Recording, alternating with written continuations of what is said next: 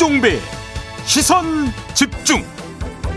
네, 여러분 안녕하십니까 김종배입니다. 이 고발 사주 의혹의 제보자인 조성은 씨가 지난주 금요일 언론을 통해 처음 모습을 드러냈죠. 이에 국민의힘과 윤석열 후보 측은 조성은 씨와 박지원 국정원장이 특수 관계라면서 이번 고발 사주 의혹을 정치적 공작으로 규정하고 있는데요. 당사자는 어떤 입장인지 3부에서 조성은 씨와 직접 이야기 나눠보겠습니다. 소득 하위 88% 국민에게 지급되고 있는 재난지원금을 둘러싸고 논란이 지속되고 있습니다. 전문가들은 하나같이 예상된 결말이라고 지적하는데요.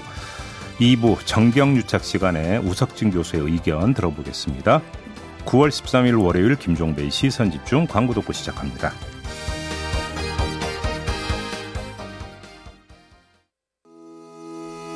시선 집중은 촌철님들의 다양한 목소리를 기다립니다. 짧은 건 50원, 긴 건 100원인 문자 메시지 샵 8001번, 스마트 라디오 미니와 유튜브 라이브로도 시선 집중과 함께 하실 수 있습니다. 믿고 듣는 진품 시사 김종배의 시선 집중.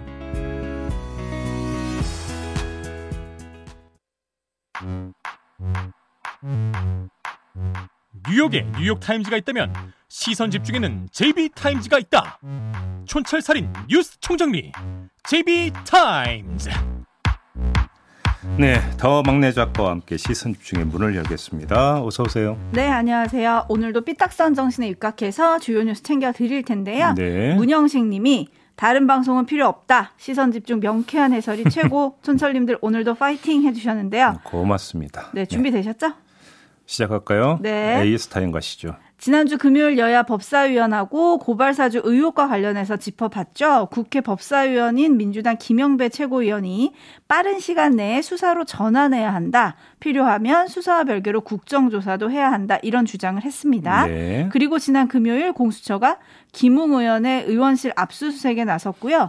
대검은 공수처 수사에 협조하겠다는 입장을 발표했습니다. 네. 이후에 공수처는 윤석열 후보와 손준성 검사를 선거법 위반과 직권남용 등 4개 혐의를 들어서 피해자 신분으로 입건한다고 밝혔는데요. 네. 국민의힘 반발이 거셉니다. 음. 국민의힘은 지난 토요일 검찰의 적법한 영장 제시 없이 이뤄진 압수수색이라면서 공수처장을 고발을 했어요. 네. 야당 탄압이다 이런 말도 덧붙였는데요. 음. 쟁점을 좀 정리를 해봐야 할 것 같습니다. 네. 뭐 일단 공수처의 압수수색이 불법성이 있었느냐 그리고 압수수색 당시에 조국 오수, 미애 같은 PC 키워드를 넣은 게 왜 그랬냐, 뭐 적절했냐 이런 논란도 있고요. 네. 그리고 윤석열 후보를 입건한 게 적절했느냐 아직 고발사주 의혹에 가담했다는 정황이 드러나지 않았는데 공수처가 좀 성급했던 거 아니냐 이런 쟁점들이 있어요. 예. 여기에 조선일보가 하나를 더 보탰습니다.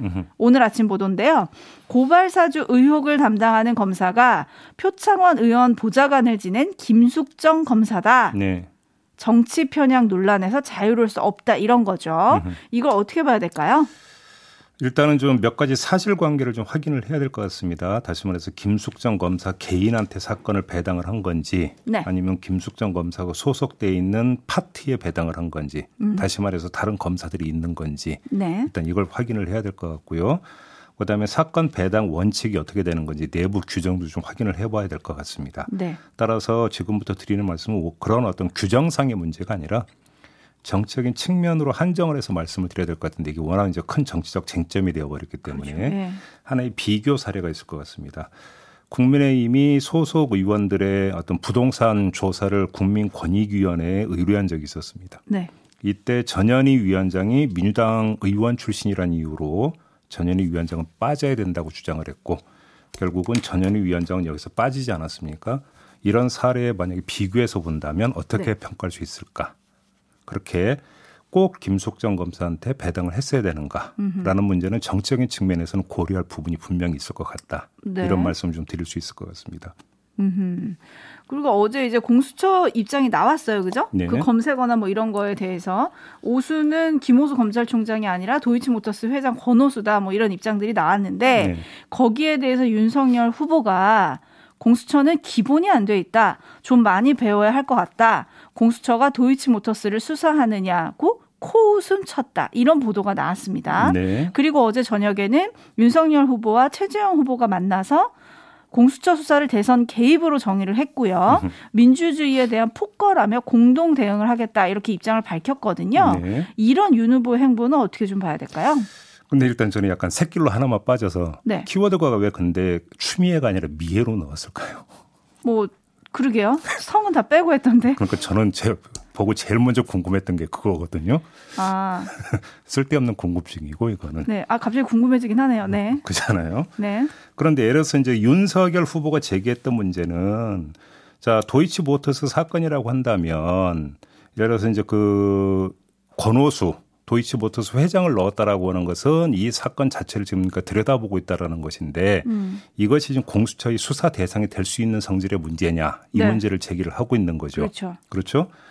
아, 그런데 여기서는 그거는 보기 나름인 게 음. 지금 예를 들어서 손준성 보냄이라고 되어 있는 부분에 있어서 도이치 모터스 관련 내용이 언급이 되어 있지 않습니까? 그렇죠. 고발장 내용에. 내용이 들어가 있죠. 그렇기 때문에 반개의 부분에서 관련성이 있는지를 찾아보기 위해서 검색어를 넣었다라고도 음. 볼수 있는 측면은 있는 거죠. 네. 그래서 그거는 팩트의 영역이 아니라 해석의 영역인 것 같아요. 음. 그렇기 때문에 그거는 판단에 따라서 이야기는 좀 달라지는 부분인 것 같고 네. 왜 윤석열 후보를 이 건까지 했어야 되느냐 이 부분에 대해서는 뭐 당일날 많은 법조인들이 일단 설명을 했던데요.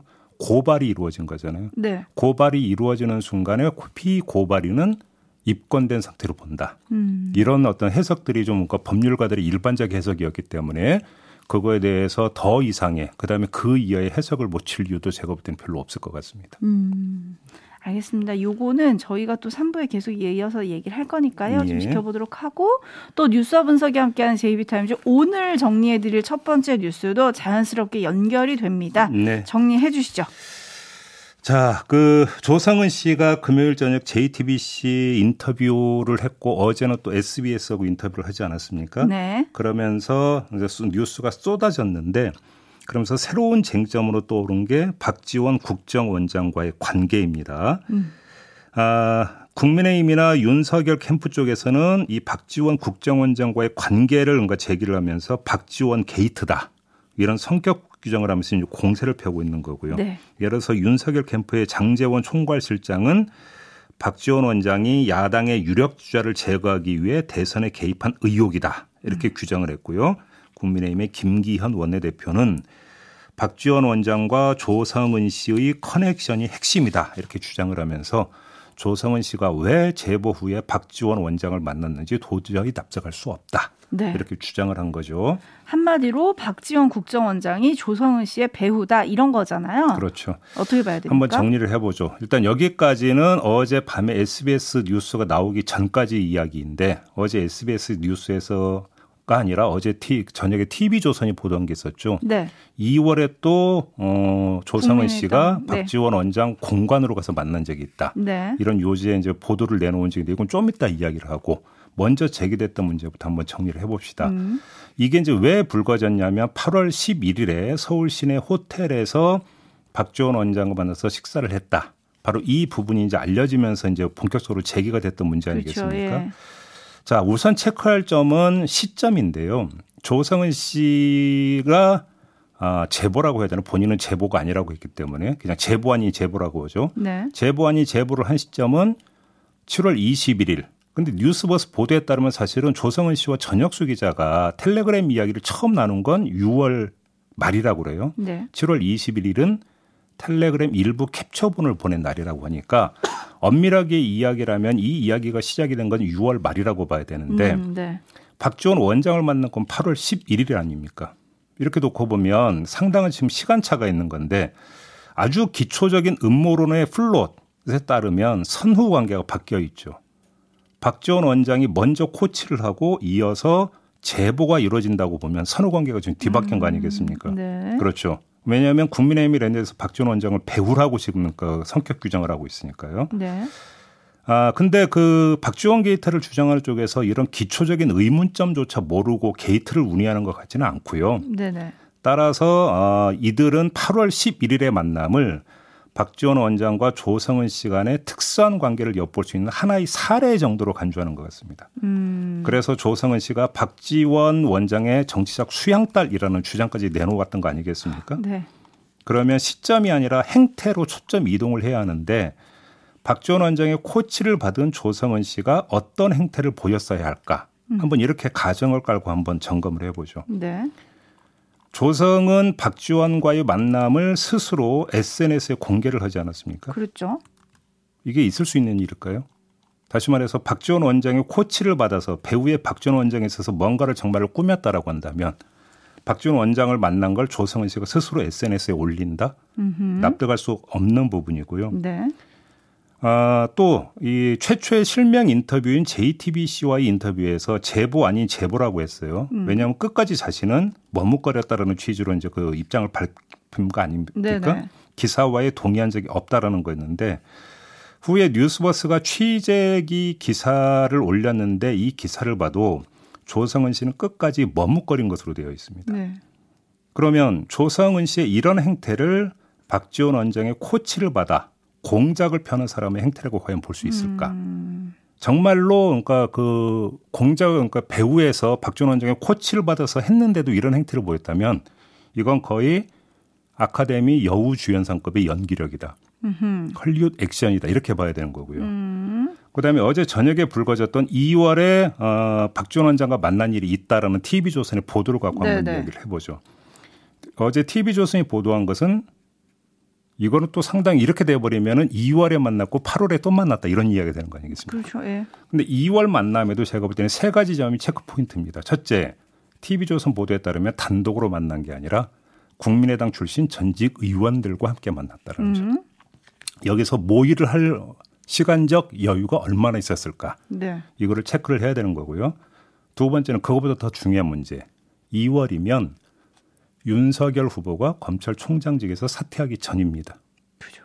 그러니까 대선 출마가 공식화되기도 전이었었습니다. 네. 이런 상태에서 미리 알고 모의를 했다, 음흠. 내지 공작을 꾸몄다, 상식적으로 납득이 되는 이야기인지가 궁금하고요. 또 한 가지가 있습니다. 그러면 2월에서 뉴스버스 기자하고 처음으로 이 이야기를 나누게 된 6월 말까지 보면 시차가 어떻게 됩니까? 넉 달이 있습니다. 네. 그럼 왜 넉 달 동안 묵혔을까? 음. 라고 하는 궁금증도 따라 붙는 것 아니겠습니까? 타이밍을 봤나? 네. 다시 말해서 어설프다. 음. 그리고 곳곳이 구멍이다. 음. 메워야 되는 구멍이 상당히 많은 음모론이다. 네. 이런 말씀을 드리겠습니다. 네, 지금 촌철님들의 반응이 아주 뜨거운데요. 음. 대한민국민님은 또 사건은 버리고 인물에게 포인트 옮겨가는 순서를 밟는군요. 그러다가 흐지부지 이런 의견을 보내주셨고요. 9821님, 제발 제보자가 어떻게 했느냐에 집중하지 말고 무슨 일이 있었는지를 집중합시다. 라고 해주셨고요. 반면에 3307님은 말이 앞뒤가 좀 안 맞는 게 신뢰가 떨어져요. 제보자라는 의견 보내주셨고요. 손영희님은 그럼 조선일보 방상훈 사장과 당시 검사 윤석열의 만남은 어떤 모의인 거죠? 라고 의문을 제기해 주셨고요.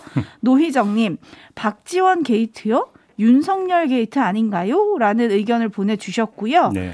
어, 헨젤과 그레떼님 계속 질문 올려주고 계셔서 제가 한번 읽어드리겠습니다. 어제 SBS 인터뷰에서 조성은 씨가 말한 것 중에 원장님이랑 제가 원하는 시기가 아니었다. 그냥 이 말을- 보도 얘기하는 거죠. 네네. 이 말을 제가 듣기에는 국정원장이랑 의논했다는 걸로 들리는데 음. 이게 문제가 되는 건 아닌지 김종배님의 고견을 듣고 싶습니다. 그건 제가 여기서 해석할 이유가 없는 발언이고요. 3부의 조성은 씨와 인터뷰가 예정되어 있기 때문에 이때 질문에 꼭 포함시킬 내용으로 말씀을 드리겠습니다. 알겠습니다. 그리고 네. 네. 하나만 더 이제 정리해서 말씀을 드리면 그 박지원 원장과 조성은 씨가 뭔가를 모의하지 않았느냐, 네. 내지 뭔가를 또 코치하지 않았느냐라는 이런 어떤 그 의문이 성립이 되기 위해서는 손준성 보냄이라고 하는 것이 이 의문의 큰 카테고리 속에서 설명이 돼야 돼요. 그렇죠. 그죠? 네. 이게 설명이 되지 않으면 두 가지는 서로 충돌한다. 이 점만 말씀드리겠습니다. 네, 그거에 대해서도 자료를 곧 제출할 거다라고 조성은 씨가 얘기를 했었죠. 네. 요것도 3부에서 좀 들어보도록 하고요. JB타임즈 다음 주목할 뉴스 넘어가겠습니다. 오디오로 먼저 만나보시죠. 국민선거인단이 참여한 1차 슈퍼위크의 승자는 이번에도 이재명 후보였습니다. 누적 득표율은 51.41%. 지금까지 진행된 모든 경선에서 과반이 넘는 지지를 받은 이재명 후보는 이기는 후보를 강조하며 본선 직행을 위한 대세론을 키웠습니다. 우리 국민들께 그리고 우리 대한민국에 필요한 일들을 설명드리고 또 제가 어, 거기에 부합하다는 점들을 2위 이낙연 후보는 누적 득표율 31.08%로 추격의 불씨를 이어갔습니다. 국회의원직 사퇴라는 배수의 진을 친 이낙연 후보는 희망을 얻었다고 자평했습니다. 1차와 2차 수포익 사이에 시차가 꽤 있기 때문에 민심의 변화가 좀 더 누적되지 않을까 기대하고 있습니다. 네. 자, 민주당 경선, 음, 한번 중반으로 가고 있다 이렇게 정리를 해도 될까요? 이재명 후보가 대세 굳히기에 들어간 건가요? 좀 그, 제가 볼 때는 그렇게 봐도 되지 않을까 싶은 생각이 좀 듭니다. 음. 관심사는 호남에서의 경선 결과인데 초반 추세가 압도적으로 나왔기 때문에 호남 지역의 전략적 투표 심리를 탈 가능성이 크다. 일단 이렇게 봐야 될 것 같습니다. 거기에 얼마 전에 발표된 여론조사 결과가 있었죠. 구체적인 수치는 말씀을 안 드리겠지만 이재명 후보가 호남에서도 이낙연 후보에 비해서 우세다. 이렇게 지금 음. 나오지 않았습니까? 네. 그러니까 이낙연 후보 입장에선 단숨에 전세를 뒤집는 게 아니라 이재명 후보의 상승세를 제어해서 1차 과반 득표를 저지하는 것이 아마 목표가 될 텐데 호남에서 어느 정도 선전을 한다 해도 이재명 후보의 지세가 탄탄한 경기 지역의 경선이 뒤따라가기 때문에 음. 쉽지 않을 것 같다. 거기다가 호남 지역에서의 여론조사 결과대로 만약에 호남 경선에서 나온다라고 한다면 사실상 거기서 아, 대세가 그냥 완전히 굳혀져 버릴 가능성이 있다. 음. 이렇게 봐야 될것 같습니다. 근데 반면에 지금 누적 득표율이 51.41%잖아요. 네. 요거를 좀 불안한 과반으로 보는 분석도 있더라고요. 특히 추미애 후보의 상승세를 변수로 꼽던데. 음. 근데 51%라고 하는 어떤 누적 득표 때문에 1%만 빠지면 과반 미달로 가는 거 아니냐. 네. 그래서 결국은 결선 투표로 가는 것 아니냐. 이런 지금 그 진단인 거잖아요. 그렇죠. 그렇기 때문에 불안한 선도 아니냐. 이렇게 음. 보는 건데 제가 지금 말씀을 드린 것처럼 조금 전에 이제 호남 지역에서 지금 민심을 가늠할 수 있는 것은 여론조사이기 때문에 네네. 여론조사 결과를 토대로 지금 말씀을 드리고 있는 거고요. 또 한 가지는 저번에도 말씀을 드린 것과 같이 호남 지역에서 전략적 어떤 표심이 작동이 된다면 음. 그 전략이라고 하는 것은 그 무엇보다도 우선시하는 게 될 만한 후보 이렇게 되는 것 아니겠습니까? 네. 이 부분에서 사실은 추미애 후보의 상승세도 호남 쪽에서 오히려 용해되어 버릴 수 있다. 음. 그런 점에서 이렇기 때문에 아, 호남 지역에서의 그 결과가 사실은 물론 제일 중요하긴 할 겁니다. 그리고 다른 지역보다는 이낙연 후보의 지지율이 득표율이 조금 더 올라갈 수는 있을 것 같습니다. 그러니까 그렇다고 해서 전세를 확 뒤집을 정도의 아마 그 결과가 나올 가능성이 그렇게 높지는 않지 않느냐. 네. 이렇게 좀 진단을 해야 될 것 같아요. 5349님이 호남 민심 얕보지 마시오. 정치인들보다 한 수 위, 한 수 위의 민심입니다 라고 해주셨는데, 음. 와, 이게 어떤 의미일지 좀 궁금하네요. 네. 자, 뉴스와 분석이 함께하는 JB TIMES 다음 주목할 뉴스는 어떤 건가요? 50대 자영업자가 지난 7일 원룸에서 숨진 채 발견이 됐습니다. 네. 1999년에 마포에서 맥주집을 개업한 후에 이 맥주집이 입소문을 많이 탔다고 그래요. 음. 그래서 장사가 잘 돼가지고 가게가 네 곳으로까지 늘어났다고 합니다. 그래서 직원들에게 업소 지분을 나눠줬고요. 음. 또주 5일제까지 시행을 했었다고 합니다. 그런데 코로나로 타격을 입은 거죠. 네. 그래서 어, 월세 천만 원과 직원 월급 감당을 하지를 못했다고 하는데 음. 숨지기 전에 남은 직원 월급을 주려고 살고 있던 원룸 뺐다고 하고요. 모자란 돈은 지인들에게 빌렸다고 합니다. 아이고. 휴대전화 남긴 휴대전화에는 이 돈을 갚으라는 그리고 집을 비우라는 문자가 남아 있었다고 합니다. 어제 발인이 있었다고 하네요. 이게 코로나 시대에 좀 자주 접하게 되는 소식인데 여전히 좀 아프고 슬픈 소식입니다. 딱 하나만 말씀드리겠습니다. 고인은 장사가 잘 될 때도 그리고 코로나 타격으로 허리가 완전히 꺾인 후에도 함께 하려고 했던 거 아니겠습니까? 함께, 예. 장사가 잘 된 과실을 혼자 챙기려 하지 않았고 장사가 안 돼서 혼자 내빼려 하지 않았다라는 겁니다. 음. 같이 나눴다라는 것이죠. 네. 그래서 묻고 싶은데요. 정부는 정말 국민과 함께하고 있다고 자신 있게 말할 수 있습니까? 한번 비교해서 음. 제가 한번 물어보고 싶은데요. 네. 고인은 자기가 살던 원룸까지 빼가지고 월급 맞춰주려고 했는데 지금 정부는 이 와중에도 곡간 타령하고 있는 거 아니겠습니까? 음. 그래서 드리는 질문입니다. 네. 곡간타령 무슨 말일까 혹시 궁금해 하시는 분들이 계실까봐 전해드리겠습니다. 홍남기 경제부총리가 지난 6일 국회 예결위에 출석해서 이렇게 말을 했습니다. 나라 곳간이 비어가고 있다. 정부가 나름 지원하려고 최대한 노력했는데 곳간에 돈을 쌓아두고 풀지 않는 것처럼 평가하는 것은 지나치다. 내년에 국가 채무 천조 원 시대를 열게 됐다. 면서 재정 건전성에 대한 우려를 나타냈는데요. 미래에 대한 우려가 먼저인지 현재 어려움의 극복이 먼저인지 좀 생각해 주셨으면 좋겠고요. 온집님이 민생고로 죽으면 모조리 정치적 타살이라고 생각합니다. 라고 어, 촌철을 네. 보내주셨습니다. 네, 자 이렇게 마무리하죠. 더마카 수고하셨습니다. 고맙습니다.